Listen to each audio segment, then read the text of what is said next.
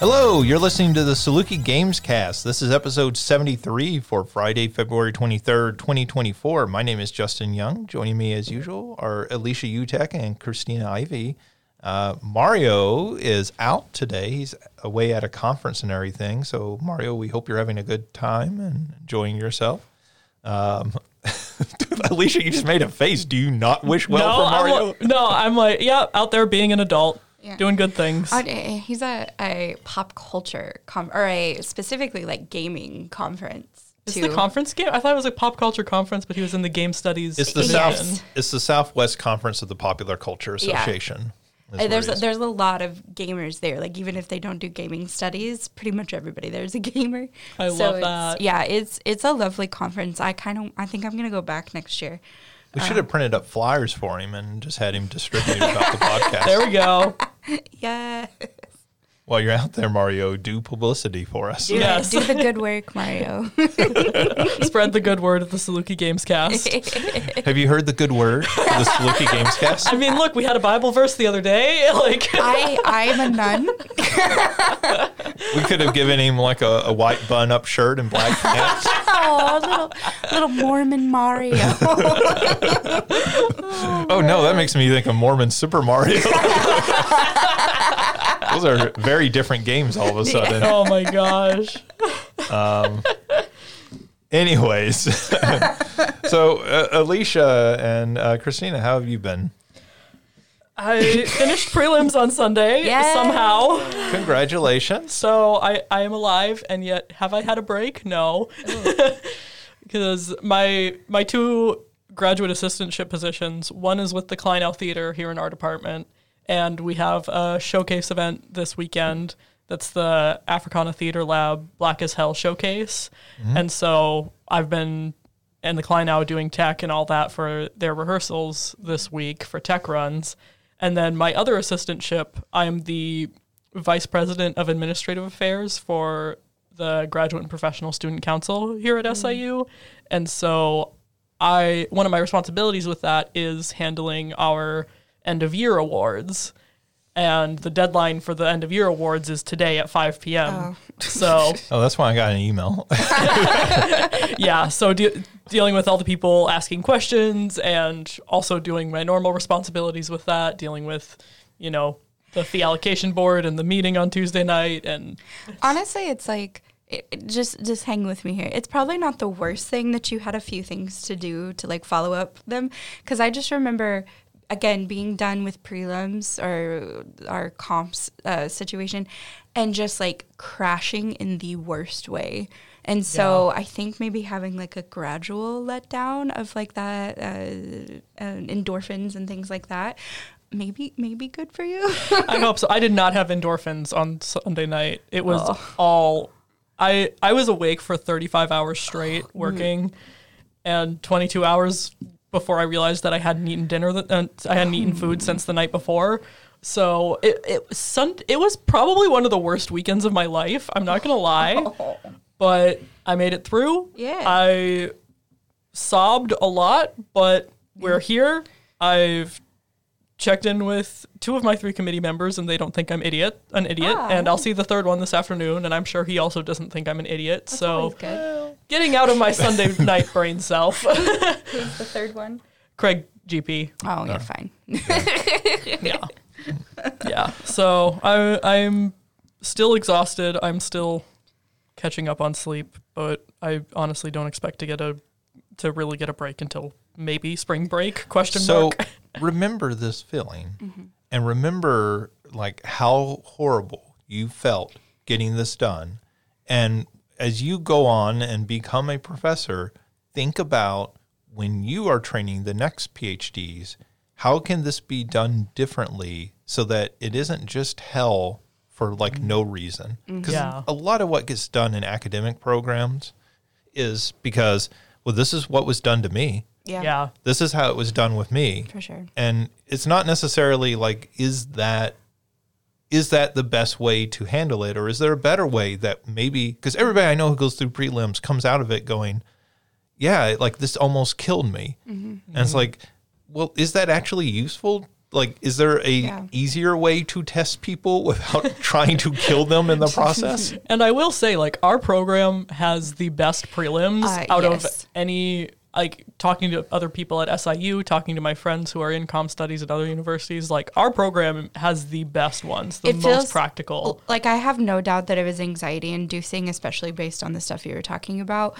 My process was dramatically different. Like it was they they gave me the question the day of, locked me in a room for two hours. Uh, half my questions would allow notes, half would allow no notes, and I had to just write. My shortest answer was like nine pages single spaced. Uh, so it I, uh, so like I and I'm not trying to invalidate like your or anything, No, but it's well- like this this program is definitely uh, a lot a lot different. yeah, but I, but I think some of you know i in that vein, it's important to remember like even for how inc- how well structured and how practical ours are, and it's hell. So Yes. like remembering Yes. that even the things that we do that that are going to be helpful in the long run, going to be still being sympathetic to when you're in the middle of it, it's hell. Yeah, I mean, I, I, I think you can make an argument that putting people through something that is stressful can be useful because being a full time faculty member is very stressful, Yeah. right? Um, so, like preparing them, and to some extent, um, I just sometimes have a problem with the way universities handle things and like yeah. being in meetings and going, why are we doing it this way? Well, because this is the way I did it. And you're like, okay. yeah. So, like, you know, Academic hazing. yeah. Yeah. I mean, to some degree, right? Like some things that we do uh, Yeah. feel that way. I, I I definitely Or I should say programs do. Like, Yeah. I mean, like I, I'm not even, uh, obviously I'm not attacking com studies, but like I'm Yeah. saying that, um, you know, there's always a better way to do things.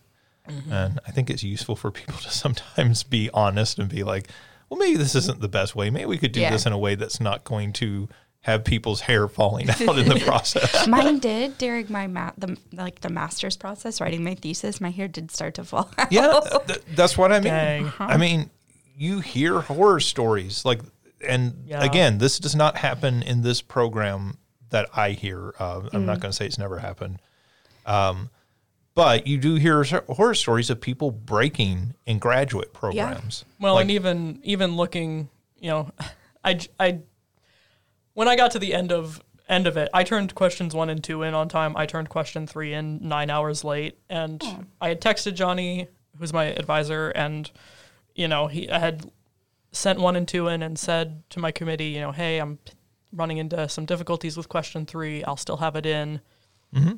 and by by the time I turned it in, in my head, I was like, I'm going to fail this oh, question, no. and I am going to have to start completely over. I'm going to have to write a new question. I'm going to have to do more research. I'm going to have to defend a new question and pick another month.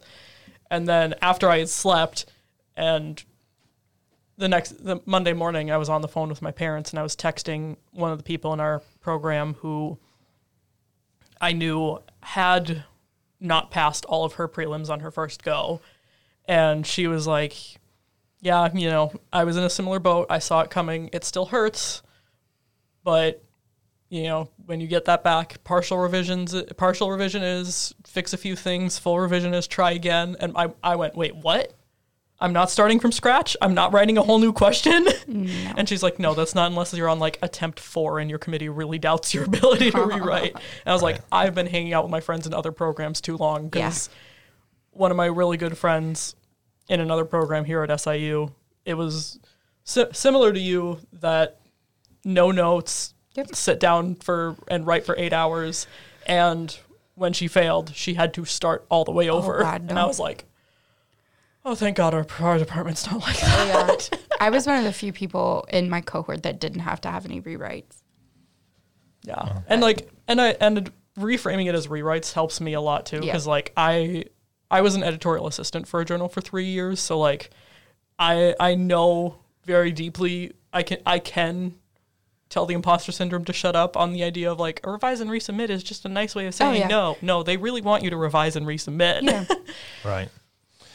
Yeah. Um, So glad you're through that. Yay. I mean, at least for now. And like you can take a break and not be too stressed. And you did take a break last night and went to see something at the movie theater. Yes, I so Wednesday and Thursday of this week, they Fandango did a re-release uh, release because it had never been released in U.S. theaters before of Final Fantasy VII Advent Children Complete, and so the local movie theater had the subtitled version. So I went last night. I was the only person in the theater, and I'm pr- I'm pretty sure I wouldn't have been if the employee was allowed to leave the front because I got there and I was like, "Hey, can I get a ticket for Final Fantasy VII Advent Children?" And he's like, "What?" yeah, yeah. Do you want sub or dub? And I was like, "Dude, you have the dub version? I thought it was just subtitled here." He's like, "Yeah, I should check before I actually say that." oh yeah, we only have the subtitle. Okay, I know what I'm doing tomorrow night. And I was like, "It's only here Wednesday and Thursday." And he he literally he made a face and he was like, "I wish I could swear right now." but it was it was really fun. I, I you know, does Advent Children make the most sense in the world? No. Do I love it anyways? Yes. and having the theater to myself, I got to like nerd out and say lines along with it. And Of course you did. So you Mystery Science it. Theater did. Yay. a little bit, Yay. you know, shriek when Rufus Shinra shows up on screen, all that good stuff. Well, that's cool. That's it's cool that they did the re-release of it. I, I guess that ties in very well with the new Final Fantasy Rebirth release and everything. So, Six days. Six days till we know. Um, all right, um, Christina, anything interesting going on with you? Uh, no. well, I like uh did some like bar ministry stuff with the sisters, uh, and yeah, have gotten to put on drag makeup a couple days this week. But uh, other than that, no, just real busy. Well, it is. Um, it is actually getting to the point where you can start to say it's that time of the semester because we're getting to like midterms and everything. I've so. been trying so hard not to say. it. no, it, it's definitely that time of the semester. Ah, thank you, thank I'm you. only not in that time of the semester because I'm recovering from prelims. fair, fair. So um, let's move on to what we've been playing. And Alicia, have you been playing anything? I have. So I've been staying on top of Pokemon Go. Um, OJ actually recommended an app to me that's Poke Pokebattler Radar. Raiders, radar, I don't remember, but it's to find it's to connect with folks doing raids all over the world. oh, So you can get some of like right now they're doing the Pokemon Go Sinnoh tour. So they had the three sub legendaries from Sinnoh, Azelf, Uxie, and Mespirit back in raids. But each of the three of them are region locked. So Azelf appears in North America and South America, I think. Um, Uxie is in Europe and Oceania, and Mespirit is in Asia, I want to say. I think that's where they all are, but obviously, you know, I'm a little landlocked in Illinois. but I was able to get in a raid to get Mess Spirit with that, so that was pretty cool. Uh, never managed to find an Uxie one, so that is a bummer, but keeping my eyes open for next time. Um, so yeah, staying on top of that, and then I finally got to start playing Super Mario Wonder after buying it a couple weeks ago as a post prelims present. yeah.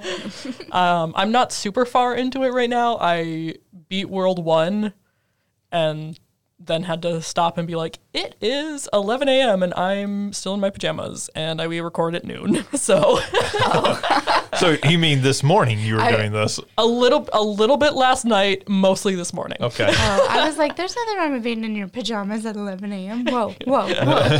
there is when you have to be somewhere at noon, Okay, fair, fair. and you're gonna be here until 8 p.m. Ugh, yeah. Um, but yeah, I'm having a lot of fun. I I can't decide if I hate the talking flowers or not because they're kind of annoying sometimes. So I had the same reaction, but he won me over. okay. He he won me over as I played more of the game. Okay. And he like I think he becomes more um, more charming as the game goes along. Okay. That's good because right now I'm just a little bit like, it's weird to hear talking in a Mario game. Right, I'm yeah. so, it's so bizarre. It, it definitely is. It's weird to have voiced characters Yeah. who aren't just going woohoo and Yeah. everything. It's like that moment in Kirby and the Forgotten Land when you get to the lab and you start hearing an actual human voiceover and you're like, what? in my Kirby game? In a Nintendo game, just in general, Yeah. right? True. Like it's kind of weird. True. But I, I am having fun with it and I'm really enjoying the online play and how you're able to like interact with other people and you know Mm-hmm. when you die go get revived and that that's really making it a lot of fun too. So Yeah, um, um, that's cool. I'm glad you're enjoying it so far. Mm-hmm. And that game, I think, if you're playing it, you know, not constantly, it'll last you a while to because there's a lot of stuff to find. Lots Mm-hmm. Yeah. of hidden things in there as well. I know there was part of me that was like, oh, I want to beat every level 100% before I move on to the next one. And then I was like, Alicia, that's just not your play style. Just play through the game and then go back and play the levels to get the things you missed. right. Yeah. Um. All right. Is that it? yep, that's been it for me. I was uh, pretty busy with GPSC and Kleinau stuff too, but Um. Christina, how about you?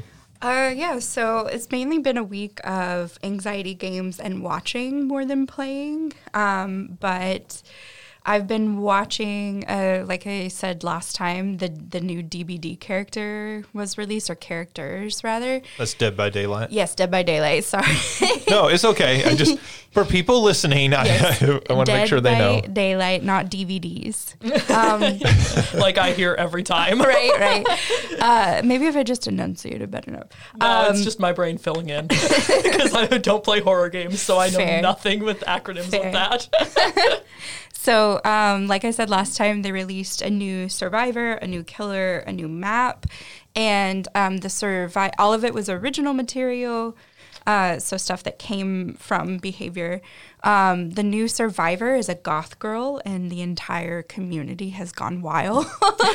Her name is Sable, and They know who their fans are. Exactly. Ex- And sh honestly, she's she's amazing. I love it. I so I'm fan base. Um, uh, her name is Sable, and she's actually friends with one of the other original characters that has been introduced. Like this character disappeared, and it's her friend Mikaela. And so she went looking for her, and in the process of looking for her, also disappeared. So it's like a, it's it's really cool how they've they've connected those two things together. Um, the killer is probably the creepiest one that they've added, um, and it's called the unknown. They're they did a really good job of like filling in lore, but also keeping it unknown. So like the every character is usually released with some extended lore. Um, this was from the perspective of somebody writing their thesis on urban legends. So it's like we get the lore around the lore. So we still don't know exactly what this dude is. Um, he's a, again uncanny valley. His body is twisted in weird ways. He has this creepy, like creepy pasta smile on his face, and it's just it is so frightening. um, and then the the map is really cool. So I've been watching. What the- is the map? I mean, Oh, so so the map is there are different places that you essentially get sent to in order to perform the trial. So sure, but I mean, what's this new Oh, map? gotcha. Uh, so it is the part of the city in which Sable and Mikaela lived in. So it's like Or something like that. Um, and in particular, Mikaela and Sable were big fans of a movie theater. So part of the map includes like a little bitty movie theater, which is really cool That's neat. right? Um, and it's like on the edge of a forest. Um, and so there's like some really cool uh, city like aspects. And by that I mean like the movie theater and like a road and a, and a car. Uh, and then like some, some forest elements. So it blends a couple of the map elements that we've seen before, but like in really cool ways. If you go into the theater, can you go in it? Um, Yep. Is, is there something playing on the Uh, screen? y- Yep. Uh, well, it's like a yeah, it's like messed up, but yes, and um, it's really cool too because like in one of the people that I was watching, Sable gets behind the counter and the killer like points to things in the weird way that you can do it in Dead by Daylight. So Sable goes and like points to the and so they like did it like Sable was getting him popcorn or something. That's great. um, uh, and it just it, I want it some milk duds. Exactly. well, and it's just, uh, that's one of the things I love about this game is that there's you can head nod, you can point, and like uh, what's what is this gesture called? I'm Uh, I'm doing here. it like come here gesture, come hither. come hither gesture. uh, I'm like doing it, thinking you can see, and so um, uh, and so it's just interesting the way in which people can communicate through the game, like early version iterations of the game, where if you were on a hook and you like did your hands up and down on the hook, the killer was around you, and so that signified to other players to just go on about your business. And when they stop, you can go save them. Obviously, that shifted. Um, so, like the, the the communication within the game itself has always just been really interesting to me. Um, but that's really creepy. Uh, the other thing I've been watching Balatro, which is insane. Um, I I watched this one guy who was like, I'm on hour five of an endless run, and I was like, dude, my dude, what hour five? Uh, on level like 56 has had like 1.14 e like to the uh, 56th power. I don't know. Holy points. moly. It is ridiculous. Like his his his deck was basically all King of Hearts that were in various uh, degrees of elevation. Um, it's it's a really cool game. It hurts my brain, but it's a cool game. Actually, playing it is less math than it. I think it looks like from the outside. Yeah. Because when you're actually playing it, I mean, you do need to think about okay, what will actually multiply my score Mm-hmm. more, but it's a lot less of actually calculating that in your Yes. head while you're doing it. Yes, and like I figured that out pretty quickly when I realized that some of the streamers were just like, ah, I hope this gets me there. um, and uh, the other thing that I realized, I was like, oh, I'm catching on to this better than I thought because there was one streamer that I was watching that was basically building a pairs build, which means that all of the um, elevations, all the jokers that they had, like favored playing pairs as a hand, and but then kept playing flushes, and I was like, my dude, like you, you, it's gonna, it's taking you twice as long, which means you're making half as much money. Like it just, it was a lot, and I was like, okay, I'm catching on to this better than I, I thought I was. Um, but that's real cool. Uh, and then the final one that I've been watching is one called Papers, Please. Oh yeah. Yeah. Have y'all seen that? I had never seen it before, and so it it start. I, I passed out play, uh, watching Balatro, and when I woke up, this game was on, and I was like, "What is this?" and so I rewound it and watched watched the whole thing. So uh, that was that was really cool. Um, and so I saw two different endings with with that game, but Um, If- Jacksepticeye has a pretty good run of it on Oh, YouTube, I like him. Yeah. Easy Speezy on YouTube Mm. and on Twitch, but I mostly watch his YouTube videos. He he has a speed run of all the endings. Oh, I need to watch that one because I've been watching. That's such a weird idea of speed running papers, please. yeah, it's it's really difficult. I've been watching Insym do it, who's mostly known for uh, Phasmophobia, um, and Mortuary Assistant, which is another game I'll talk about on in oh, here sometime. Gosh, Mortuary Yeah. Assistant. Oh. I, I I just saw the It- the thumbnail of Jacksepticeye's playthrough and was like, nope. it, I I've that's one that I've like played and I have done one run through and am probably will not play again because it is terrifying. But anyway, uh, so I will I'll check out the speed run of the endings, but it's I don't know it was just really fascinating. Uh, it it I had the concept of it I don't know it was just really cool to me. Yeah, Papers, Please was a, a big game when it came out. I mean, I, I don't know how long it's been. No, Mm-hmm. I think like 10 2019 is maybe when it came out. Maybe. Well, I think it's a little older than that because Mm. I think when I was still at my last job, that game had already come Mm-hmm. out. Um, but yeah, it, it's a cool game. Like for people listening, if they've never played that game, and it's pretty cheap to pick up. Like I feel like that's a game you can get for less than ten dollars. Oh, it was It tw- must be. 2013. Yeah. So he had uh, he had played it in 2019. Yeah. It's it's a really cool game, and there's, like I said, various endings. You can either do it completely by the book and have one ending, or Right. you can let people into the country. So essentially, like yeah, it's one of those where you are someone who is uh, kind of like border patrol, like the check station, and you are checking passports and entry of of individuals, basically. Um, they're yeah, it's it it's really cool. But like the, it's one of those games that has a political message to it Mm-hmm. because I mean, part of the point of that game is that look how hard this actually is to do. Because Yeah. people Yeah. are like, well, just don't let the terrorist in. And it's like, well, the terrorists don't wear a sign that says, "Hi, I'm a terrorist." like, and so I Yeah. mean, it's making a, a, a very. I feel like it's one of those games. Not like it was the first, because games go back to the 70s and 80s doing this, but like in this sort of modern, uh, everything is on Steam age, where it was one of the first games to really kind of show, like, hey, you can make a, a game and it'll break out and it'll have a political message, and like people will latch on to that. And For the, sure. the fact that they're still playing and Yeah, streaming yeah. this game a decade later Yeah. says a lot. Absolutely.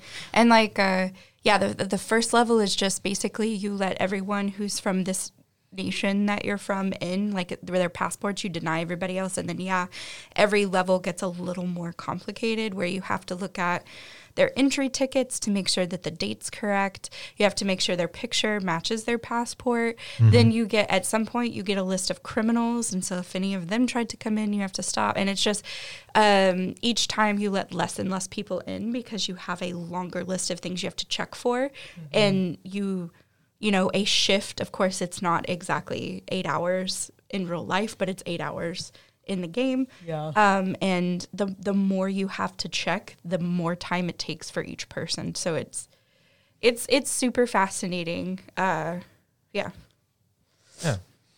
Um, is that it? Yes. hmm All right. Um, well, I played a few different things this week. Um, so uh, why don't I just start with Balatro because you've already brought that up and everything. So Balatro actually fully released this week. Um, I did purchase Balatro and started playing it. It is insanely addictive. It is like even watching it. Yeah. It's um and it's one of those great games where like it- you know we talk about it often here. It's a podcast game. You can be doing watching or listening to something else while you're playing it. In fact, I think that's the best way probably Yes. to play it. Yes. And um, you know, and it's I think it's really simple to pick up and learn too. I, I think if you watch like a few, just a couple minutes of it, it may look overwhelming. Like, what is going on? How do you know what all this does? But it's actually really easy to get started in that game. Is that true for someone who's never played a game of poker in their life?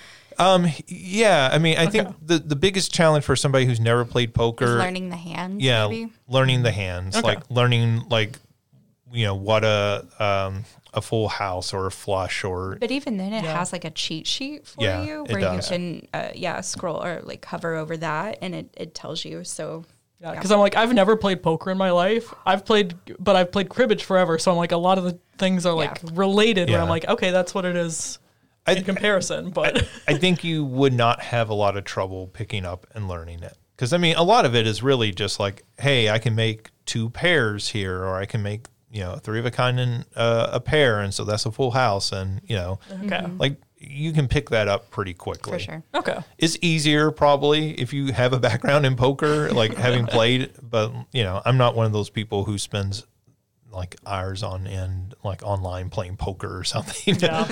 but I did learn it playing as a kid growing up. Um, so yeah, Balatro is just it. So like you can beat the game, and it's not that hard to like win uh, a run at it. But what becomes really fascinating is yes, what, what you talked about, Christina, with like these endless runs, right? And so once you beat it, you can say, "Hey, I just want to continue. I want to do an endless run," and then you're like figuring out, okay, well, what is the way to like really uh, build up my deck? With these jokers, right? And then you're also not just building out with the jokers, you have the planets, which will uh, increase how much you get for two of a kind or the different hands. And then you also have the tarot cards, which you can alter uh, like a particular hand or alter your cards going forward, and you can draw particular cards. There's just so many different things going on. But uh, the thing that I think the game does really well is it does a tutorial at the beginning and kind of explains everything to you. And then as you progress, it introduces these new systems. But like you can start off playing those systems really simply and then mm-hmm. as you get better you start to learn the depth of them mm-hmm. mm. so you start to learn things like oh well as, as christina was saying this guy's building up a pair and how much of a value a pair gets. And like oh well that's the way to get a really high score like you can beat the early levels not doing that Yep. but the later levels you really have to build that up and so Yep. just a 4x multiplier is not enough. You need to build up that times one, you know, 2.4 multiplier Yep. and build that up over time. And so that's deciding how you spend your money and everything. And it just becomes a really interesting game.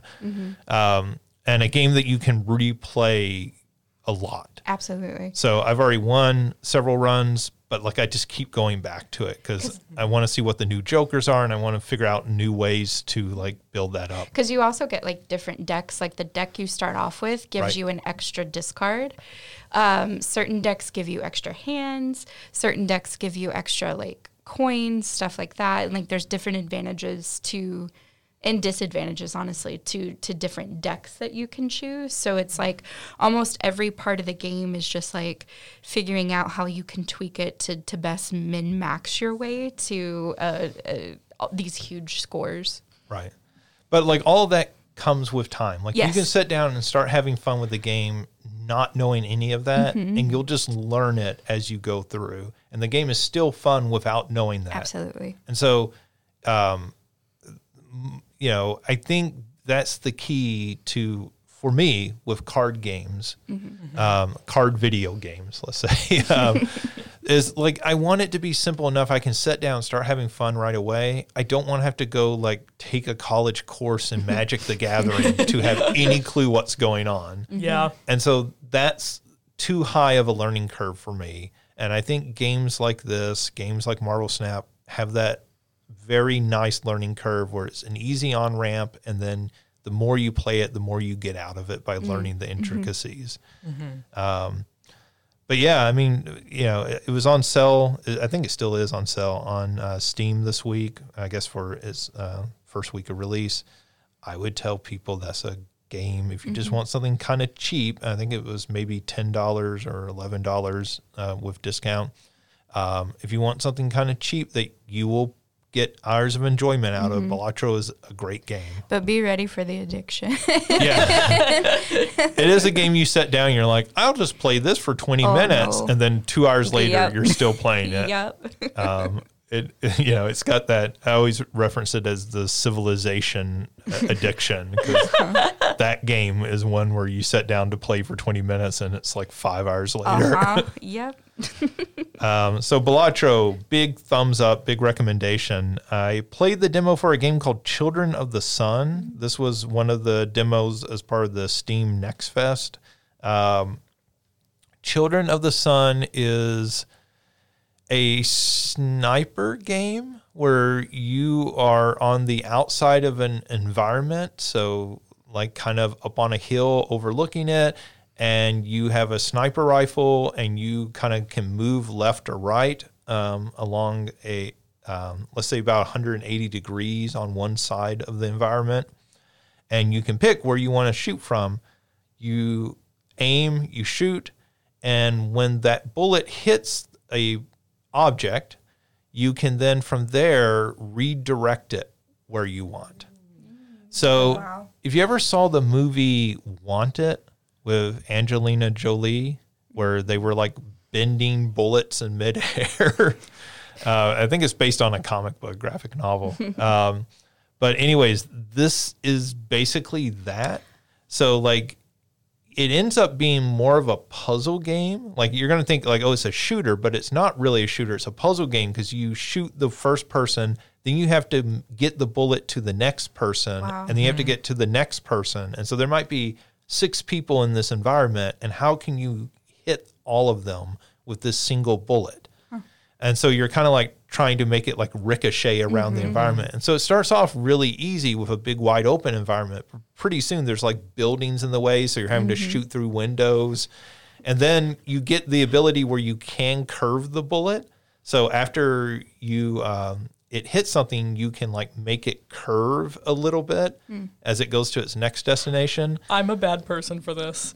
Is the final level JFK? Oh no. Yes, you are a bad person. um, and and just as a disclaimer, I, I just looked it up. The aesthetic will nowhere put you near JFK. uh, it, it looks like a very pretty game uh, and and not real. yeah, it, it's it, it's definitely um, it, it's definitely like got a, a an aesthetic to it, right? Like Yeah. it's, it's got a look to it that is not grounded in reality. Um, no, I don't know, Alicia. I, I've only played the demo. I haven't gotten to the end of the game. Um, that was not the question I was expecting. Same, same. So, I mean, maybe um, if it was the if it was the uh, PowerWash Simulator makers, absolutely, that is exactly what they would make this the final level. I think, I think, I think this is too soon. I don't know. I don't know. Uh, Killed when my mother was an infant. shh, shh, shh, shh. It was a national tragedy. Sixty years is too soon. 70. It was 1963. Yeah, that, that would be sixty years. It's twenty twenty. Oh, yeah. Uh, I just Stop. did prelims this week. My brain's still fried. Stop trying to add on decades. um, but it, anyway, so it, like one of the things that you can do, so like there will be vehicles, and you can actually target the gas tank, and so like you can shoot the gas tank and take out people with the explosion from that. Um, but then when things explode, it's hard to see where the next person is because the fire is like distorting it and everything. Um, it's a cool it's a cool demo. Like I don't know how the full final game will be. I don't know if I'll still be as into it when I play the final game. Uh, but the demo of it's really cool, uh, and it's a whole lot of fun, and it's worth checking out if you have any interest in that. Uh, and again, it's much more of a puzzle game than a shooter. Um, let's see. The last game that I played this week is Arzette, the Jewel of Faramore. All right. Um, people listening, um, are you familiar with the CDI Zelda games? So, um, the Wand of Gamelon and um, the Eye of something. What's the second one? I forget Oh, the name. I don't know, but the Oh. CDI Zelda games, just what a what what a what an existence. So we have seen a, a trailer of this previously. I think we mentioned this game like last year sometime because it, it premiered in a trailer um, at one of these events. I forget what it was. But anyways, Arzette is a game in the style of the CDI Zelda games. So for those who don't know who may be listening, Please look them up. yeah. in the 90s, Panasonic put out a game system called the CDI, the CD Interactive. Uh, they actually sold it via late night infomercials. and I mean, they did. That, like, Oh my as a gosh. kid, I watched this infomercial because I would.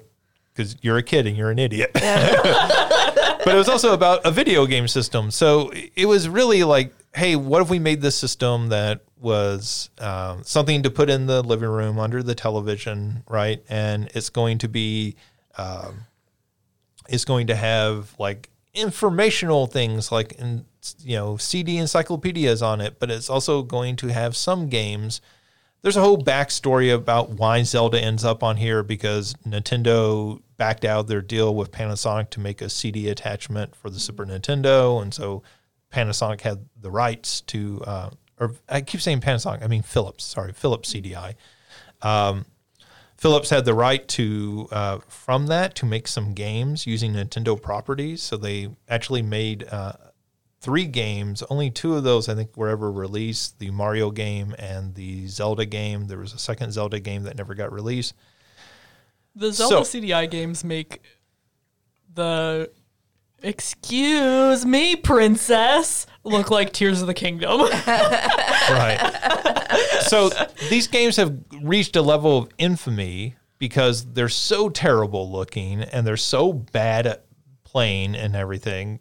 They're just terrible games. They're like easily the worst Zelda games of the entire Zelda franchise and by a mile, really. But anything that is related to Nintendo and particularly anything that's like so bad is going to build some sort of fandom behind it. Mm-hmm. there, there, uh, is, there is a level like when you when you watch the right people playing like PointCrow played one of the played the Zelda CDI games and was and just like watching how bad it is for him becomes so bad it's good. Yeah, so I mean, it is. Still entertaining, Yeah. Think of this like um, think of it like bad movies that become sort of like cult favorites, like Manos: The Hand of Fate and those- Sharknado. right? Like those sorts of movies that people we're going to all get together and watch this and make fun of it, right?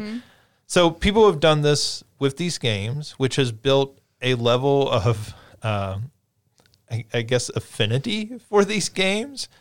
So the studio said, "Hey, we're going to make a game in the style of those."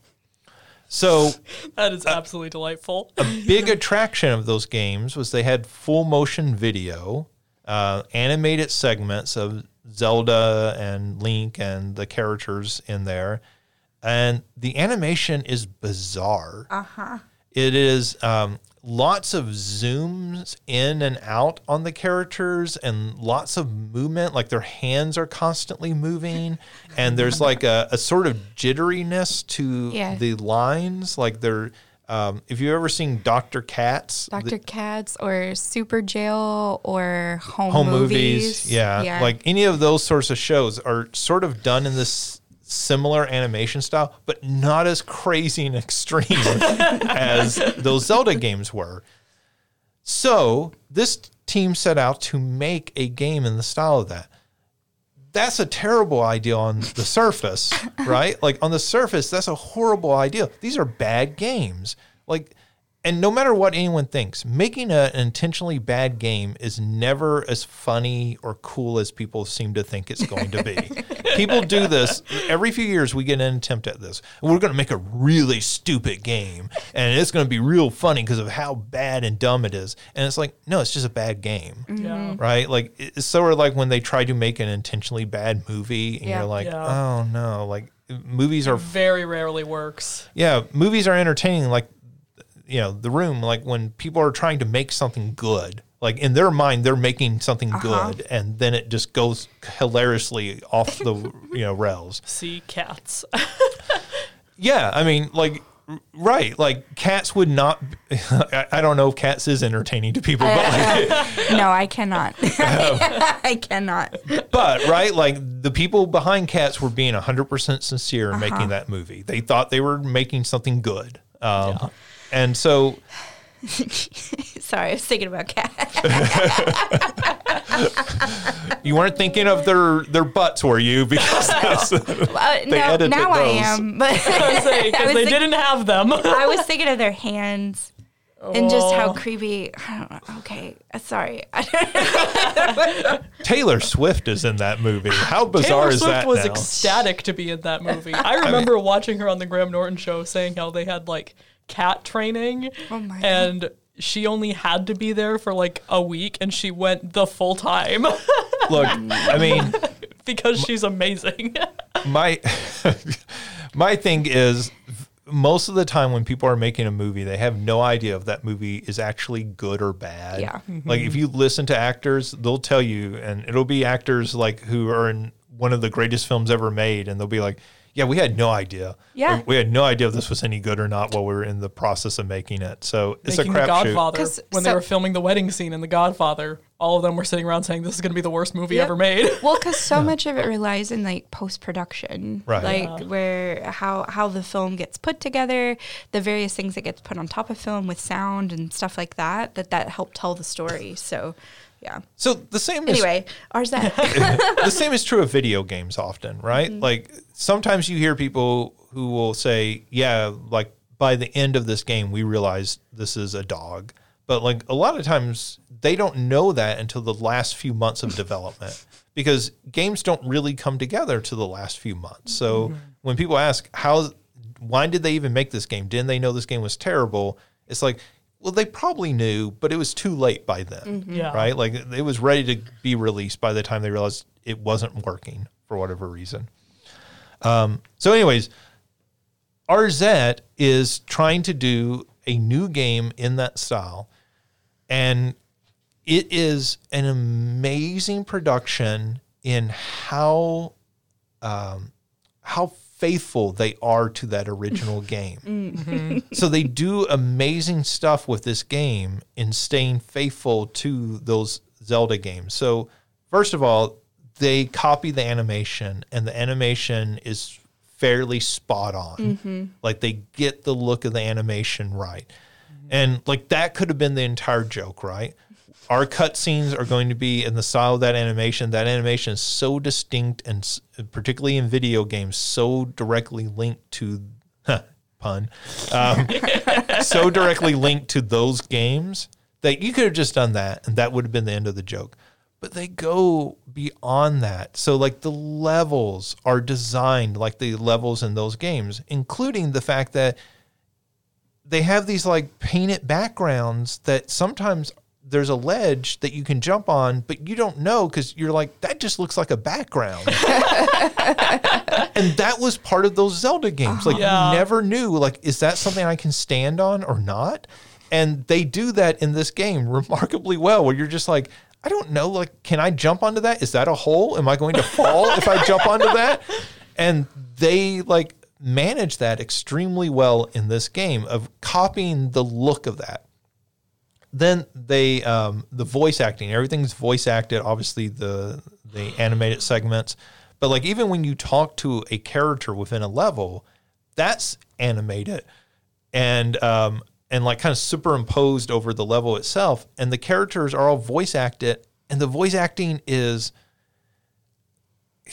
so it's not intentionally terrible but it's in, it's it's intentionally like just bizarre enough to fit in with the way uh, CD games were of that era, where it's Yeah. like you weren't going out and hiring the professional voice actors that games get today, right? So, like today, people are so spoiled because every video game generally has good voice acting today because you're actually hiring real professional voice actors to come in and do this. So, even if the dialogue is terrible and clunky, they're delivering it well at least and um, but you know, back in the '90s when they first started doing CD-based games, it was like You got hey, your neighbor Fred. right, or Bob from accounting at the you know at the studio. So you'd get Bob in and be like, "Hey, we need somebody to voice act, and here, read some of these lines." You know, get Susan from who's the administrative assistant, get her in here, and have her record some lines. And so they do this extremely well in this game with like characters that just, you know, sound like they're trying to do bad impersonations of like. the, so there's a character that sounds like it's Bobcat Goldthwait, like the actor, like most people know from, uh, I guess, Police Academy, maybe. Um, and like he sounds like he's trying to do an impression of, of that actor, and you're like, yeah, that's that's the way voice acting sounded at that time Yeah. and um, there's like weird mixing of when you have two characters like talking to each other where a character will be talking and then it sort of, it sort of just drowns out their voice at the end of their line so that it can like fade in the next line of the other character Oh my gosh. This is a love letter. It, it is yeah this is a love letter. and, and that's what makes it amazing mm-hmm. because if they were just making fun of it, it would not actually be good. but the fact that they care to get the style of that era mm. right, Yeah. and like everything from like obviously the animation, but to the way the levels are designed, to the way that the voice acting is mixed together, like this is a real sort of love letter to it. And so they got it right in that they're not making fun of it, but they're actually like say, more paying homage to it, Ah, yeah. Yeah. right? And the other thing that they do extremely right is they actually make it better than those games.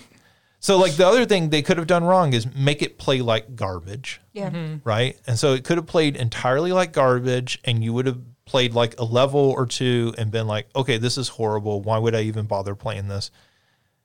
I'm not going to say this is a great platformer or a great action game, but it's not terrible. Mm. Like it feels competent at that 16-bit level of here's um, you know a side-scrolling action game and everything. And there's some neat things with like, okay, you gain an ability later, so you have to go back to this level, and there's some new areas mm-hmm. that have mm-hmm. opened up. You can go through this wall you couldn't earlier. So there's a bit of that, you know, very light Metroidvania design mm-hmm. uh, to it and everything. So you have this entirely terrible original game that if it wasn't Zelda, probably would have been forgotten long ago. Like there's similarly terrible games from that era that nobody talks about. There's others there's worse games on the CDI than those Zelda games. But, But because it- it's Zelda, yeah, because of Zelda, that's the one people talk about and remember. Mm-hmm. And to go back and make a new game in that style and make it actually better while still retaining the what's charming mm. about those mm-hmm. games is an insane challenge. An insane idea to like even have in the first place and Yeah. be like, we're going to do this, and they do it. They pull it off, and it's actually worth playing. Because I can imagine them trying to pitch this to people and people going, why? like, Yeah. why?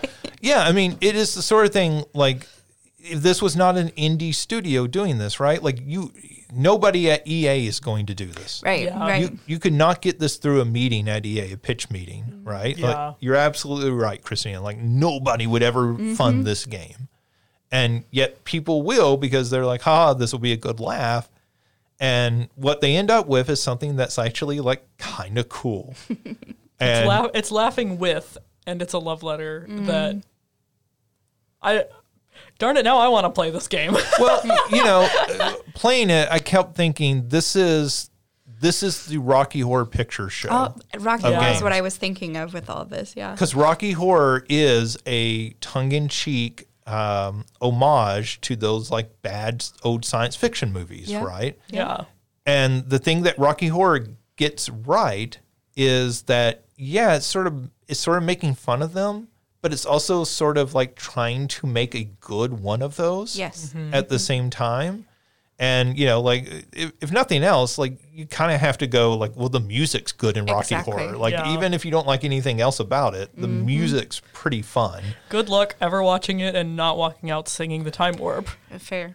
right? Yeah. And I mean, that's the reason that has persisted. If, if Rocky Horror was just st- terrible and stupid, people would still not be going to midnight showings. You Yeah. know, Yeah. some what fifty years later, forty years I, later. I went this year. Did you do the one at Marion? Mm-hmm. I would have gone this year, but I was in Chicago with my sister.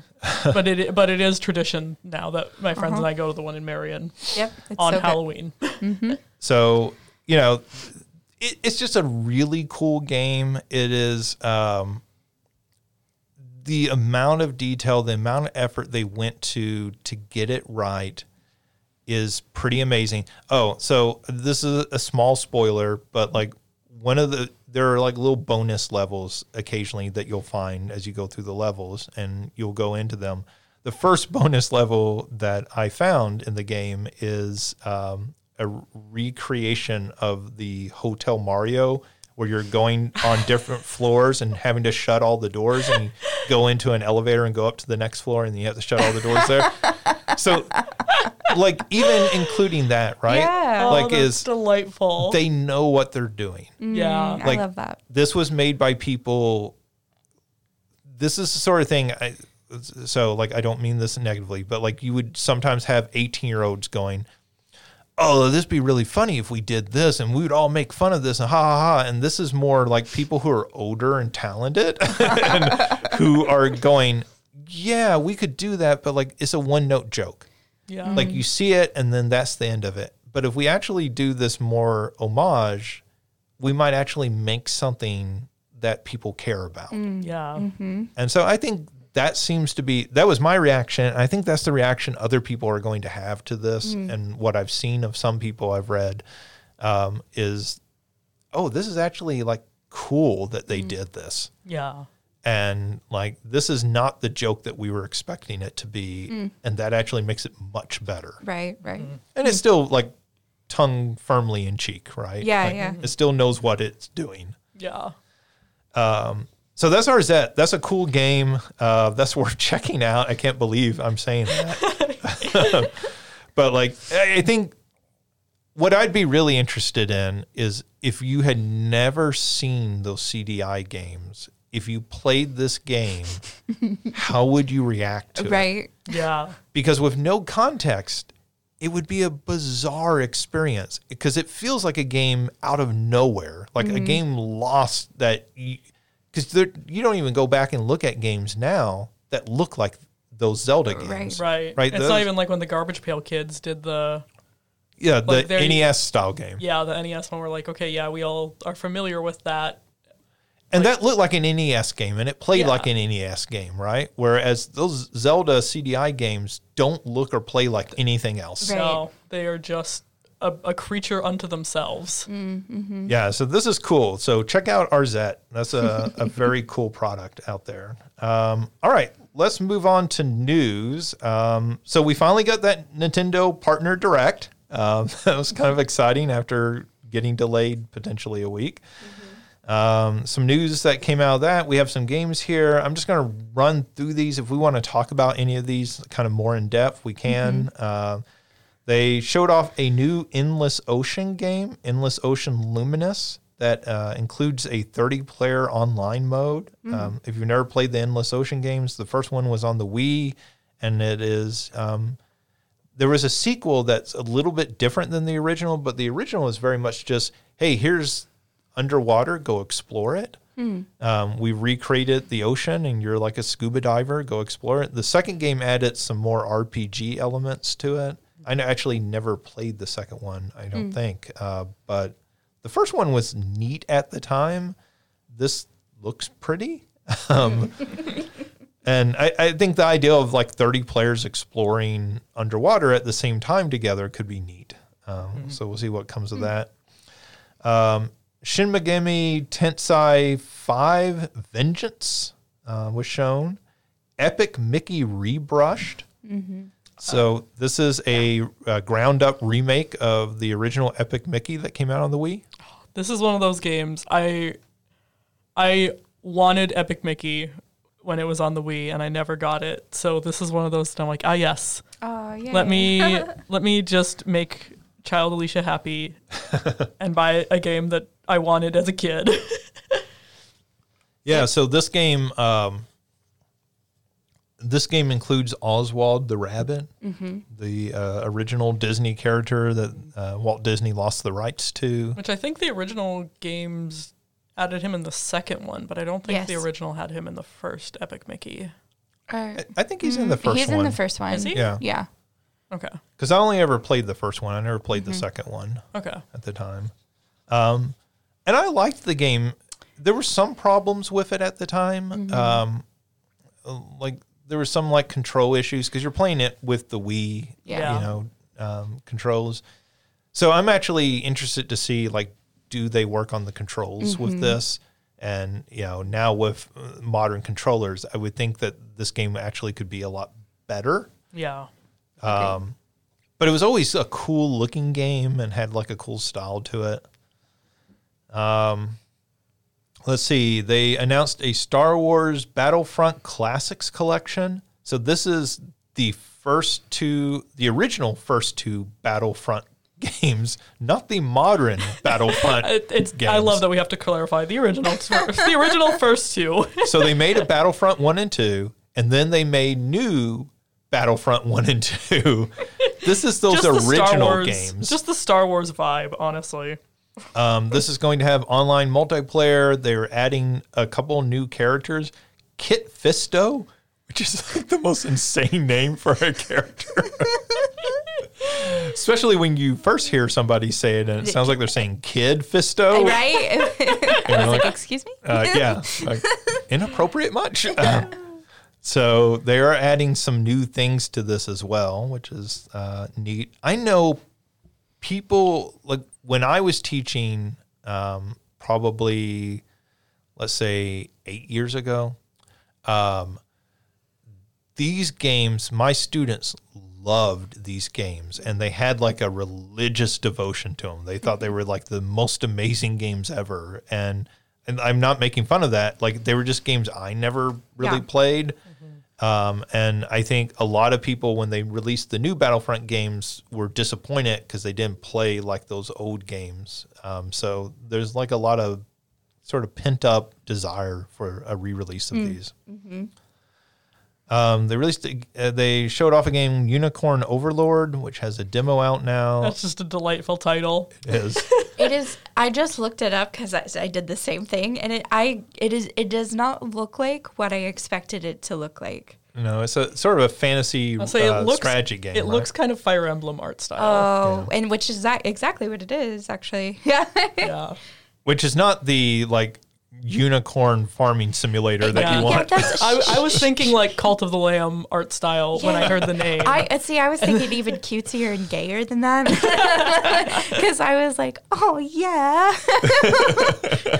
it's the overlord part that maybe makes you think, oh, it can't be all I mean, cutesy, right? Some gay people are real intense, dude.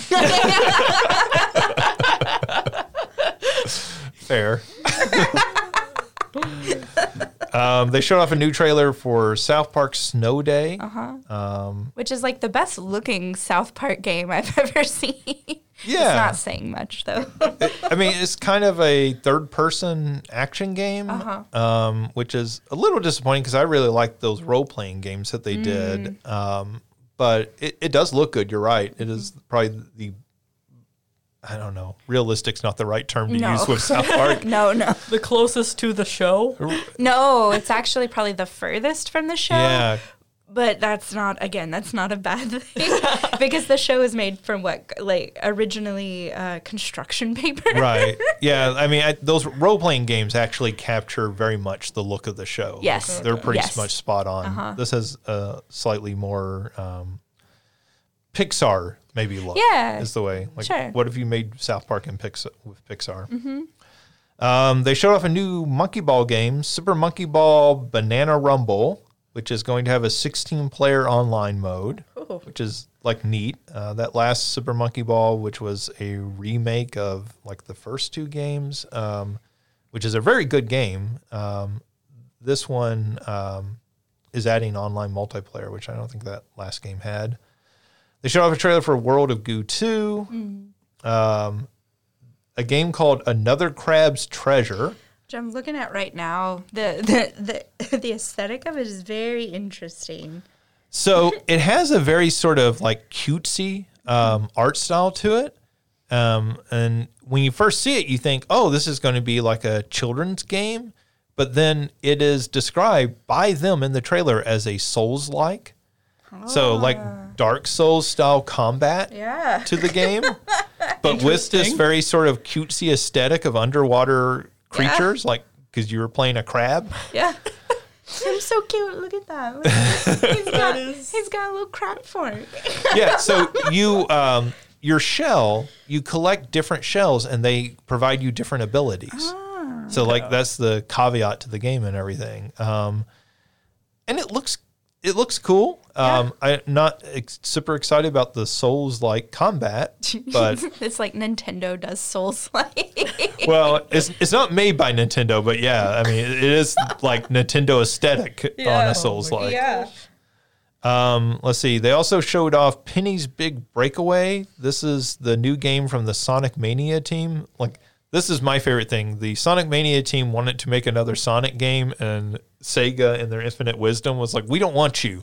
you just made like the best Sonic game in years. Um, we don't want you to do this, and so they went off and made this new third person shoot or third person uh, platformer where you uh, have a uh, yo-yo and you're like you're controlling it with the right stick and doing different things. There's a demo out for that game. I have not played it yet, but it, it looks really cool. It looks fun. Uh, Pepper Grinder, which is um, a, a game where you are drilling through different objects and enemies and the environment, um, is a 2D uh, action game. And uh, Pocket, Pocket Card Jockey Ride On, which is a port of, I guess, a port and expansion or sequel to the original 3DS game. I think this is actually a port of a game that was released onto Apple Arcade. Mm-hmm. Um, that makes sense. I've never played Pocket Card Jockey, but the people who play it love it. It is a solitaire based horse mm-hmm. racing game, And they're they're so cute too. and you can breed them together. So if you want horse breeding, yeah. There you go. It's it's the game. It's the game for all the horse girls.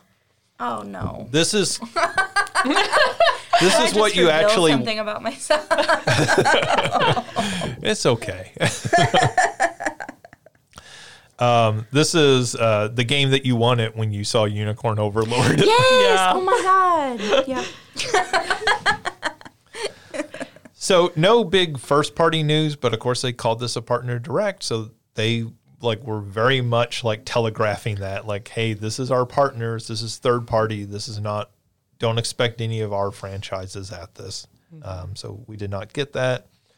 Um, lots of people were really upset about this, but I think it's actually a I thought it was a pretty good little show. Like it showed a diverse types of games and uh, there's at least a few of these that like I'm really interested in playing. Um, some of them I don't care anything about, but uh, I'm, I'm not sure I'm that excited for Unicorn Overlord. Uh, but you know, Pepper Grinder and Pocket Card Jockey, I think both look really cool. Penny's Big Breakaway, Another Crab's Treasure, all those like look really cool to me. Epic Mickey, I'm kind of interested in. I've Yeah. played Um, that before. I'm but- really excited for Epic Mickey. um, I you know if I'm interested to see what they change with that game because that, that I think that might bring me back to it. Um, they also, as part of this, showed off the first Xbox games that you know our long national nightmare of what's happening with Xbox. Um, so Xbox had said, "Hey, we're bringing games to other consoles, including PlayStation Five and Switch." So as part of this, they showed those off um, almost immediately after the Xbox just had to come out and say, okay, here are the games we're releasing and for which systems. So I kind of separated that. They announced four games. The four games are Pentiment, Hi-Fi Rush, Grounded, and Sea of Thieves. Pentiment is coming to the PS4 and 5 and Switch. That actually has already released on February 22nd, so that's available now. Uh, Hi-Fi Rush is coming to PlayStation 5 on March 19th.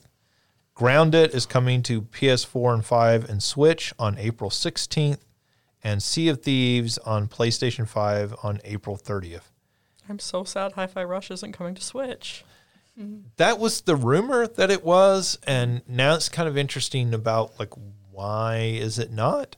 Um, was it those were those rumors just wrong, or is that something that needs more time because Yeah. they're having to develop an entirely new version, right? That would Uh, make sense.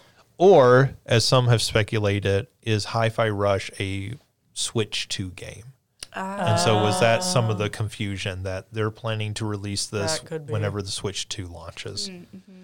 Um, so, um, yeah, Pentiment is a really cool game. Hi Fi Rush is a really cool game. Um, I've never really played much of Grounded. Sea of Thieves, I think, is neat. I think that's a lot better game than when I played it because I played it when they at launch, and Yeah. then they've added so much to that game. I think it's really gotten a lot better. Um, and I think the thing that's really interesting is these games are coming out over the next two months, um, March and into April, and then they're done, which I think lends even more credibility that more games are going to follow these. Yeah. They're like, here's our first step. Um, Right. And there's more steps coming. let's get these out there. Let's see how the community responds to them, and then maybe we dive more into this. Um, so just some follow up on what we have been talking the past at least couple of weeks about. So we finally know all of our answers, at least in the short term. Mm-hmm. Until the Switch 2 is like, because I bet that that's why they've only done a couple months as well, is because they're again waiting on like Nintendo. When are you going to talk about this so that we can talk about the games that then will transfer to Switch 2, maybe? Right. So the thing we should note about Switch 2 is all the rumors that have come out. I think we mentioned this briefly last mm-hmm. week, but all the rumors that have come out since then seem to be backing up is that the Switch 2 has been delayed to 2025 mm-hmm. Yeah. and it will probably be sometime spring of 2025. That's kind of shocking. I, Yeah. I, I thought we'd get a Switch 2 this year. Mm-hmm. I don't, you know, obviously nobody's saying why that delay might have happened. Um, there's all sorts of reasons that could be. It could be that they're waiting on development of games. It could be that um, it is a um, an issue with getting parts for that system. Um, I don't know how the supply chain. Obviously, some of those supply chain problems have been fixed because you're getting PlayStation fives on every store shelf if you want them Yeah. but it'll be interesting to see um, when we hear actual news. I don't think we'll hear news in early March anymore about a Switch 2 if it's not coming out this year. No, it'll probably be more summer or even fall. Yeah, I, I don't think we hear anything before summer at the earliest. Yeah. Um, I, wa- I, I, I wanted to mention this trailer. This came out of not attached to anything else. There's this game called Kingmakers. And Kingmakers is this trailer that starts off and it looks like medieval dudes in knights in armor battling each other. And then all of a sudden, out of nowhere, a pickup truck shows up and starts driving through all the knights. And then a guy jumps out of the pickup truck with a machine gun, like an AK 47, and starts gunning down all these knights. and and so then you're like, okay, well that's kind of crazy. You're gonna like do the whole like, you know, Connecticut and King Arthur's court, except he has a pickup truck and a machine gun. but like oh, then it goes crazier because then it shows you like defending like from the castle turrets with a sniper rifle. So you're taking out knights on the battlefield and everything with a sniper rifle then it shows you like actually like playing a bit of a strategy game, like a real time mm-hmm. strategy game, moving like your troops around, but still with your pickup truck and machine gun. and it's got to be the craziest, but also like one of the coolest trailers that anybody's released in a while. Because I had heard nothing about this game until this trailer came out, and now I'm like actually super interested in this game. Yeah, again, I'm watching as we do it. Then, like, you throw grenades on the battlefield and just see, like, horses fly in the air. like, what is this? Oh my gosh.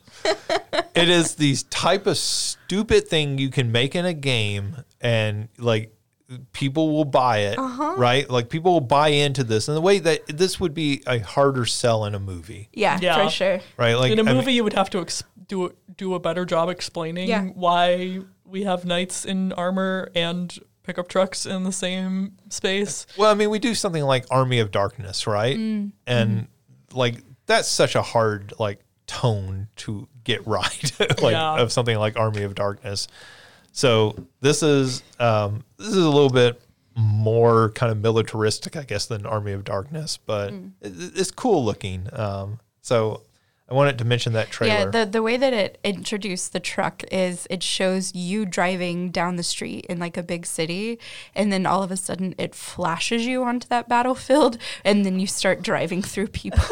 it's like back to the future Yeah, yeah, right? yeah. Like, so cool looking interesting game we'll see how that comes together um, let's see ea sports college football is offering players $600 plus a copy of the game uh, under the name image and likeness rules to opt in to their uh, their new football game they're releasing this summer Wait, wait. Um, when we say players, we mean college football players? yes so okay, I read that as players of the game, and I was so confused. yeah I was like, why are we gi- giving players of the game a six hundred a six hundred dollars plus copy of the game? No, so this is um, this is football players, college football players from Division One schools um, can have their name, image, and likeness in the game.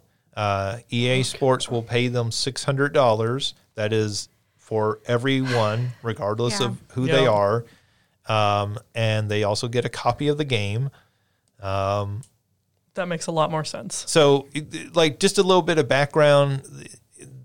EA Sports stopped making college sports games because they got sued uh, by players. They were not including their names and likenesses, but they were including like their number and their statistics.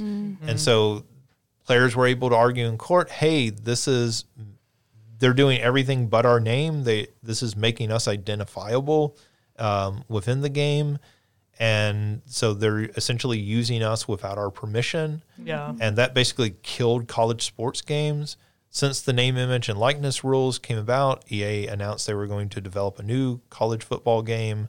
And this is how they're working around that right? So players can opt in if they want their name and image in the game. This is the compensation they'll get.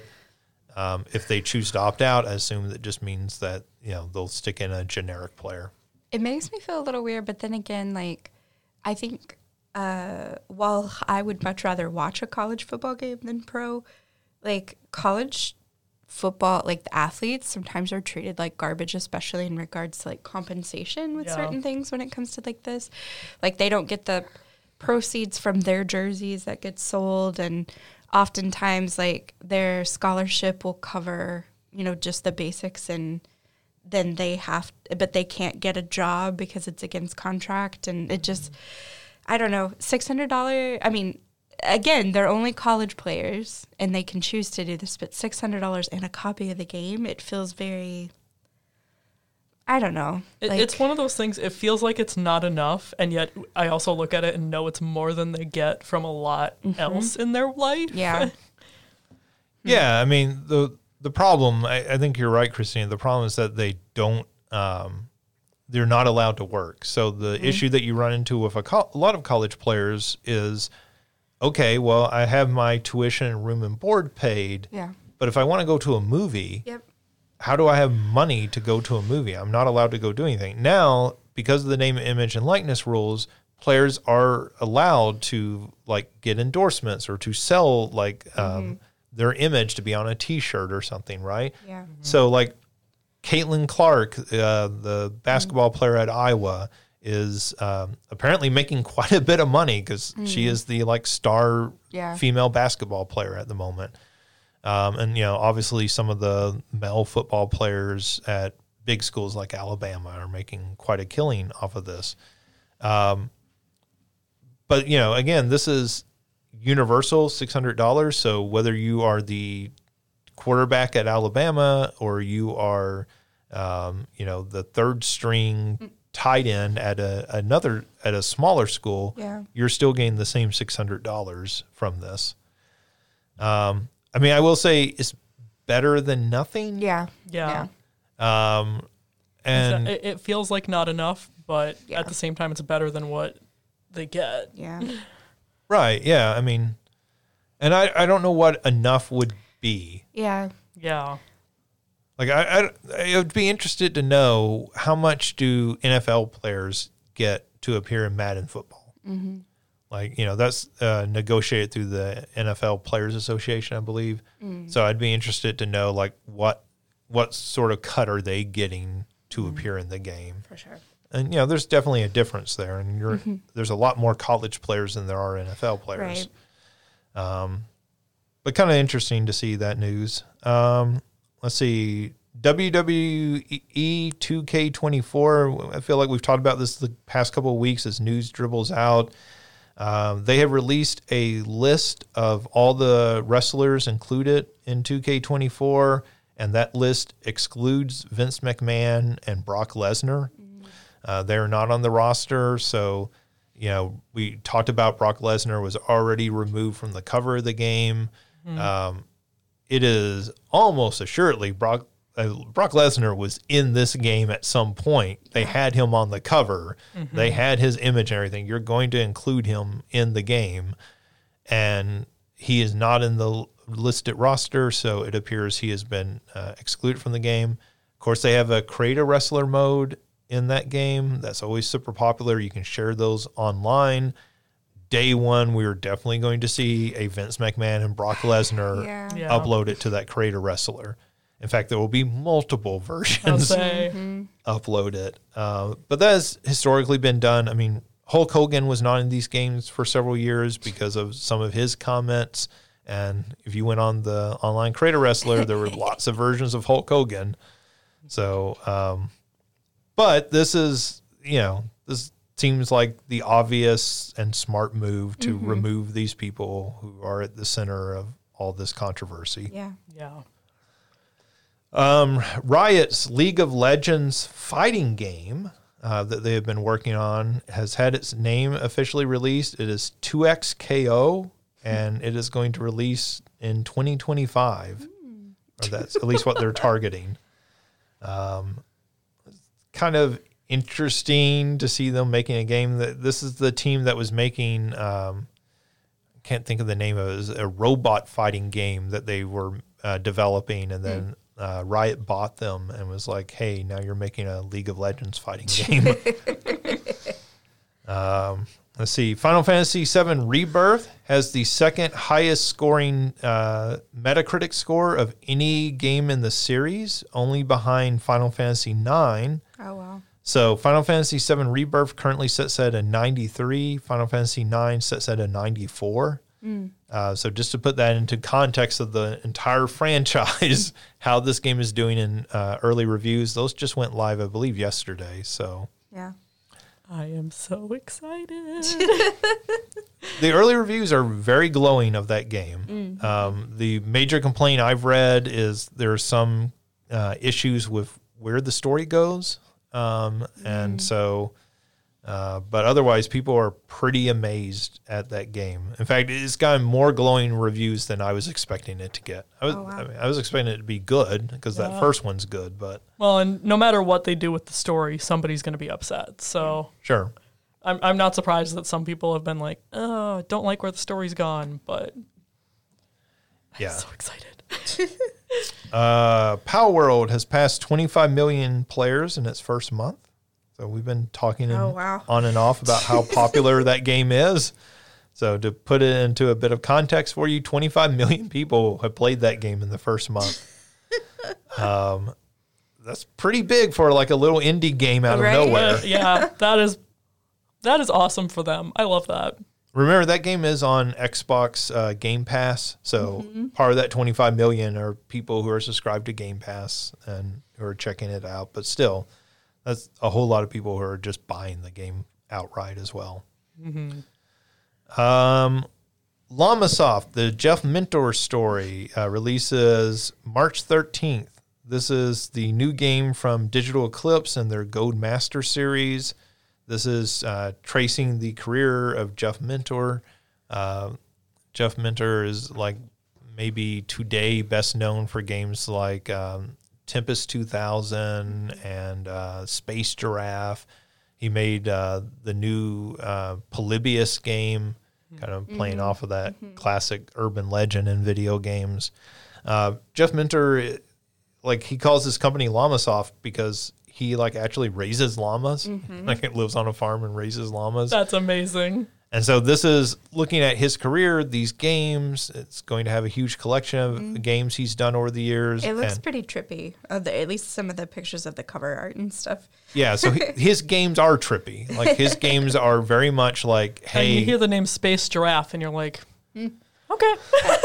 yeah. Um, and this is going to have some unreleased games that he worked on, at least one unreleased game that never um, was working on for a failed system that never got released. Um, and this is part of that, you know, Digital Eclipse series. So this is the same people that did the making of Karateka, who did Atari 50. Um, it's going to be presented in the same style with a lot of behind the scenes interviews and design documents and all of that. Um, it's, you know, they just put Karateka out in the fall. And so Yeah. now here we are, beginning of March, and they're putting out another one of these. So they're churning these out at a pretty good pace, mm-hmm. which is really cool, I think. Mm-hmm. Yeah. Um, well, especially because I remember we, we were a little worried when they got bought out. Mm. Yeah, Atari bought them. Yeah, but like it's it's good to see that they're still, like you said, able able to churn out high quality video game history. Yeah, and they're doing it at a level and in a way that nobody else is. Yeah, I mean, they their products stand head and shoulders above other companies. To the point where you go, well, yeah, like I want I want Nintendo to work with them. I want Nintendo Yeah. to let them put out a Mario collection or Mm, yeah. put out, you know, Nintendo arcade collection with Donkey Kong Oh, and, yeah, and yeah. Popeye and Radar Scope and those sorts of games. Mm-hmm. Um, that's never going to happen No. but it would be really cool if they would allow that. Um, but maybe other companies could, like Capcom and Konami, like those sorts of companies. Konami's worked with them. They the Digital Eclipse is the same team that put out the uh, Ninja Turtles Cowabunga collection. Oh, okay. Yeah. Yeah, yeah. all the old NES, Super Nintendo, and arcade Ninja Turtle games. Um, and that's a really cool collection too, though it doesn't have as much behind the scenes stuff. Um, let's see. Uh, Netflix has ordered more episodes of the Pokemon Concierge stop motion series. So I think that first season was 10 episodes. So they've ordered some more episodes of that. Have you watched it? I have not watched it yet, but my friends did, and they were like, "It is exactly the cozy thing that we need right now." Aw. like it's just cozy. You know, she the main girl is very relatable in that like. You know, her boss will be like, okay, so like spend the day just like getting to know the hotel. And she's like, so I need to make a map and I need to make a plan in an Excel document. And, and like, I just, You said cozy and Excel document in the same like. because then it's everyone around her telling her, no, it's okay. You don't have to be oh, that. Oh, okay. You so don't she- have to. You can chill. Gotcha. so this sounds like it would be good, like post prelims, Yes. Alicia fodder. yes, it, it is. Pr- pretty much my post prelims is finish Percy Jackson Mm. and then this. yeah. Don't add Avatar to the list, at least not yet. we'll see. Um, but that's cool to see that that because that series was one of the ones that actually looked different and looked like it had a sort of unique style to it. I mean, with the stop motion, um, it it was one of the because remember they announced like five Pokemon series like all at once. Yeah. It felt like, and that was the one that stood out to me. So I'm glad to see that's been successful. Let's see. Uh, Elden Ring Shadow of the Erd Tree uh, releases June 21st for $40. They put out a trailer for that. Uh, That trailer looks really cool. $40 is a lot of money, but they are saying that this is an entire new environment and uh, entire new story. So it sounds like um, this is more than like a, uh, a traditional DLC. This is more maybe at the level of a um, what what do they call those? Um, like a standalone spinoff. Oh, yeah. So I'm thinking kind of like Miles Morales, Oh Yeah. yeah, yeah. the Spider-Man game that they put out that really could have been DLC, but sort of became its own like standalone Yeah. game. They did that with uh, one of the Uncharted games. Mm-hmm. Um, I forget what the name of that one is, but it's the it's the two female characters are the ones that you're playing and controlling in it. And that's actually like the the thing I'll say is that Spider-Man game, Miles Morales, is a probably a better game than Spider-Man One. Yeah. And then that Uncharted game is maybe the best Uncharted game that they've put out since like part two. Um, and it's kind of cool to see companies doing those kind of smaller scale, kind of standalone projects. For sure. Um, And they're hinting that there may be more DLC for Elden Ring. So, um, I was with a group of people just yesterday who lost their minds over this. so I I think they're going to be successful. Yeah, for sure. Um, and man, I really like that first Elden Ring. That's a great game. um, they released the trailer for the Borderlands movie. Um, I don't know if you all got a chance to watch that or not, or have No, I any didn't. interest. I didn't watch all of it, but I did see that Jamie Lee Curtis uh, is in it, and it made me very excited. Jamie Lee Curtis, Cate Blanchett, um, let's see, Jack Black is doing the voice of Claptrap, the robot. Um, the general. Okay, Christina is showing me the poster right now, and that looks amazing. Right? So the general reaction online seems to be this feels very Guardians of the Galaxy. Ah, yeah, Yeah. I can see that. Yeah. And my response to that is okay. Yep. Like yep. like those were really fun movies that people who aren't even Yeah. into comic books got really into. And so if you're making a video game movie, that's not a bad place to start. Right. Yeah. I'm like, I, I played the game like that. Mm, it can fit in there. Yeah. I mean, um, I really, you know, the fact that you have Jamie Lee Curtis and Cate Blanchett in your dumb video game shooter movie Yeah. is cool to me. Yeah. well, yeah. even like Jamie Lee Curtis, I feel like makes sense because she's been involved in like She does cosplay and stuff. she does Yes. cosplay. Like she's done, you know, she worked with the completionists live streams long before all his issues came out, she out. worked with Dead by Daylight when they released all the Michael stuff. yeah, so like I feel like she she is the kind of person I would absolutely. You didn't say Mikey this time. I did No started. confusion I with Ninja started Turtles. to, and then, and then I was like, "Girl, where are you at? no DVD, no Mikey." Oh, but like I, I feel like it makes sense for her to be in this. Cate Blanchett surprises me, not because she's not a nerd. I mean, hello, Galadriel, but it just feels like another level of nerd. I mean, I, I think the thing with both of them though is that these are very good actresses. Yeah. These are actresses, you know, uh, Kevin Hart is in this. This feels like a Kevin Hart kind of Yes. kind of movie. And like Jack Black's voice is gonna be hovering Yeah. in there somewhere. I mean, these these are two guys who are in Jumanji, yeah. Yeah, right? and so like the fact that, you know, the modern Jumanji movies are video game based, right? They're not a board game mm-hmm. anymore. So like Yeah. the fact that you get the two of them into this, okay, that makes complete sense. Yep. But then the fact that you get Jamie Lee Curtis, who can, you know, like I don't know what her career is like at this point, but she was just in an Oscar nominated movie, the Yeah. Everything Everywhere All at Once. Yeah. I feel like Jamie Lee Curtis can pick and choose her roles Yes. a little more carefully. yeah. And Cate Blanchett definitely can. Cate Blanchett does not have to do anything she doesn't want to do. Yeah. and, you know, you're talking about somebody who is still like, you know, getting nominated for Oscars on a regular basis and like, um, and doing stuff. And the fact that they're in it gives me a little bit more hope for it because I'm like, these are not dumb women. They're not desperate in their career. They're doing this because they, They want think there's to. something interesting here. yeah. And so, you know, like, not that Jack Black and Kevin Hart don't have any discretion, but But but I think, like you said, Jack Black and Kevin Hart have more of a comedy actor Right. as like that's their niche. We expect them to do goofy things.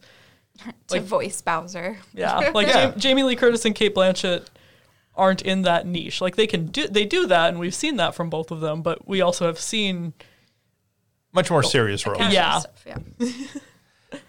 Yeah, so the the casting is pretty neat. The um the Tiny Tina role is being played by I, I can't think of the actress's name. Ariana Goblet.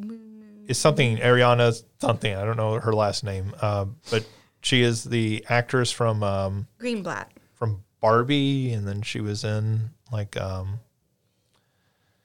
she played the daughter. Uh, uh, oh okay America Ferrera's Okay. uh, daughter in that film, and she was also in like the Avengers film. She played young Gamora in that, and then she was some other big franchise that she's been in. Um, but like I was just thinking, like this this young woman is like the like hottest young actress. Like it's her and Jenna Ortega. Like just cast them in everything. it's like how Hailee Steinfeld was in everything a few years ago, and like has Right. continued to. Yeah, yeah. We we do this with young actresses. We're like we'll put them in everything for five years and then they'll disappear. Well, Maybe. Um, let's see. Um, last bit of news here. Sony is apparently testing PlayStation VR 2 for PC. So this is testing the headset to work with PCs. How this would actually work, if it's going to be as simple as plugging a USB cable in, or if you're going to have to uh, remote stream this through your PlayStation in some manner to do this. Uh, but it seems to be an admission from Sony that we aren't Yeah. putting enough value out for people to buy this headset. So, how can we make it that people will want to buy these headsets? My guess is somewhere there is a warehouse with a ton of these Yeah. setting in it that nobody is buying Yeah. because they're too expensive and there's just not enough reasons on the um, on the PlayStation right now to buy this. Um, you know, and from all reports, this is a very good headset. Fits very comfortably. The specs on it, the like resolution, the has OLED uh, screens on the inside of it, so it's a really nice headset. But it's just too expensive for too little use. Yeah, I mean, this is not the software there on the PlayStation 5 currently. Um, and Sony has not shown any signs that they are developing that software. They're not putting out announcements. Like, um, it's not like they've announced, hey, we have a God of War game coming to this or something. Um, so this seems like a smart idea. Um, you know, maybe this will be a pretty good uh, VR headset for your PC. Um, at this point, having a Meta Quest and being able to remotely connect to my PC and play VR games that way means that I have very little interest in anything that is attached because having something without cables is just so much more convenient to Yeah. play that way. Especially for a VR, I would imagine. Yeah. Yeah. Yeah. I mean, it's, you are not having people like getting tangled up in the wire. Yeah. So, um, but we'll see what comes of that. Um, maybe there will be something we're not expecting or seeing. Uh, that does it for news. We'll move on to our big question. Our big question comes from our uh, forever faithful fan, Derek, who actually sent this in an email in which he said, Hey, I've listened to the latest episode of the podcast while flying in an airplane over Peru. Um, so he was on, Dang, Derek. he was on his way to Peru and I'm uh, jealous. listening to the podcast. Yeah, and like I, I kind of feel bad for him. He's listening to our podcast while he's going to Peru well, look, he's not listening to it in Peru. He's listening to it on the way there. in, in Peruvian airspace. He is. but it's not like he's listening to the podcast instead of going to Machu Picchu, you know? no, he did go to Machu Picchu though. Um, so um, I don't think he As he was. should. I don't think he was listening to us while doing that, but who knows? Um, but he did send in a question, so this is his question. Uh, this is a less controversial one than some recent ones. So uh, the question for this week is: If you could take one character from a game and put it into a completely different game, what character would it be, and what game would you put it in? And he notes this can't be like taking Wario and putting Wario into Super Mario Brothers. It needs to be like an entirely different series, taking a character and putting it into a different series. It Needs to be a crossover. Yeah, like a real crossover. Um, so, um, Alicia, So I I love this question because literally this week I was watching a YouTuber called Don Schnack, and he did a Kirby Nuzlocke of Pokemon Platinum. So he had a mod where his whole any Pokemon that he caught was replaced with Kirby's, with the different special abilities and all that to get the different Pokemon typings. And I mean, Kirby is a Pokemon to begin with. The- yeah, there's it's definitely not the biggest leap to make. But what I really loved about that video was he built the storyline and all the lore to like explain how Kirby being in the Pokemon world was messing things up and left it on a cliffhanger with the Void Termina at the end. Um, so I'm like, I I am right now all for putting Kirby in every game everywhere because I'm on a Final Fantasy VII kick right now. I'm gonna say I want Kirby on Gaia. I want to see Cloud and Co have to deal with Kirby. I want to see Rufus Shinra and the Turks just be utterly baffled. Kirby should just be like um, like Ruby Weapon. It should, you have to fight Kirby after you finish the game. there we go. Yep. So that and like, look, we all know Kirby can beat Sephiroth. So That's do. true. We do. Uh, uh, uh, because Super Smash Brothers, Yeah. everybody else Oh, oh dies. oh my Kirby's the only one who survives. yeah, we we've seen Kirby beat, beat Sephiroth. Fair. So I don't know, like beat so much as like fly away. Uh, but yeah, so I I I'm going with I want Kirby in Final Fantasy VII. Oh, okay. Okay. Kirby and Final Fantasy VII. That would that re- it would really be weird with the new like remake and rebirth to have Yeah. Kirby show up. But then like just think how adorable it would be getting to see Kirby like interact with Marlene and just The um, Moogles. the Moogles. It would just make me very happy. Yeah. Okay. I can see that. Uh, Christina. So speaking of Smash, this is the only thing that I could think. I was like, well, Smash kind of does this, and so what character do I want to see like fighting up somebody else, basically? Um, and one character that I think Nintendo did a game for and then kind of ignored, minus putting him in Diddy Kong Racing, is Conker. and I get I get why. I get why they made the game and then was like, shh, shh, shh we forget about you. is because he's like so not Nintendo. At least like his true form. He's very inappropriate in drinks and a lot there's lots of things in that game that are not Nintendo. Conker's for Bad for Bad Day. Fur Day. That's what it is. Yeah. Like fighting poo monsters. Um, that's the, what I was thinking of when I thought about this question. Because I was like, I want to see Conker like throwing poop balls at people, or you know, in those fighting games, or just like getting drunk and doing like a drunken master thing to them. Because I think it would just it would be funny. I don't know. There we go. So are you saying you want to see Conker in Smash Brothers? yeah. yeah, yeah. I think that I think there's actually like a a, a reasonable chance that might yes. happen someday. Well, because I was saying like my fa- I think my favorite game of all time. Well, yes, eh, on depending on the day is Banjo Kazooie, and the fact that they put Banjo in the the latest iteration of Smash like Yeah. gave me hope. and that's rare. I mean, Yeah. Rare made both of those, so Yep, yep. yeah. I mean, it's completely completely plausible. Like that's not unlike uh, Kirby in Final Fantasy. I think that's not outside the realm of I was possibility. trying to think realistically, like like like if Nintendo is sitting somewhere and is like, let me just look through random like podcasts about gaming to see how people how the people are talking about us, and my voice just sounds interesting to you. Hi Nintendo, put Conker into a Smash game. I think they might uh, censor him throwing poop balls, but Oh.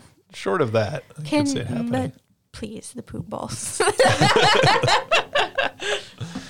Um, so uh, I also chose two characters who are in Smash Brothers because I feel like all the iconic characters are in Smash Brothers almost at this point.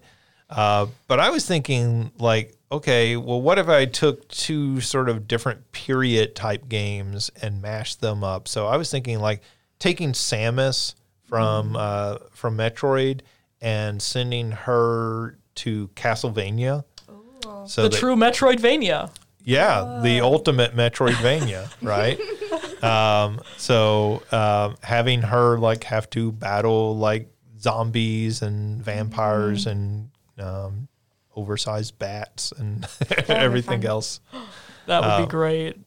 because they they have made some Castlevanias, like one of the DS games, I think it is, that's actually like kind of set in the future. Uh, yeah, Aria of Sorrow and Dawn of Sorrow are both. I think Aria's 2035 and Dawn is two years after that.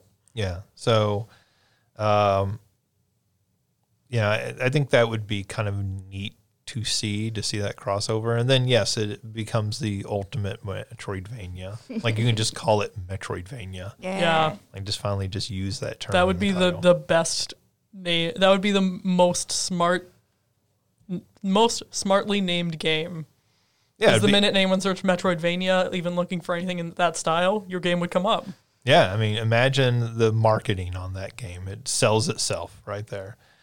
Um, all right. Well, thanks for the question, Derek. And if you want to send in a question, you can do that by emailing us at justin.young at siu.edu. Um, and we we always like getting questions. We may not be able to use all of them, though we've tried so far.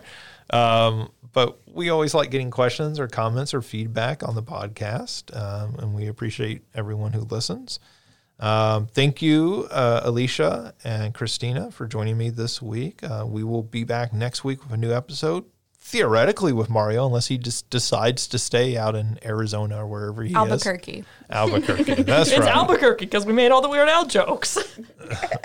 I don't rem- I don't remember two days ago, let alone a week ago. Um, but theoretically, Mario will be back if he doesn't take a wrong turn. Um, so we'll be happy.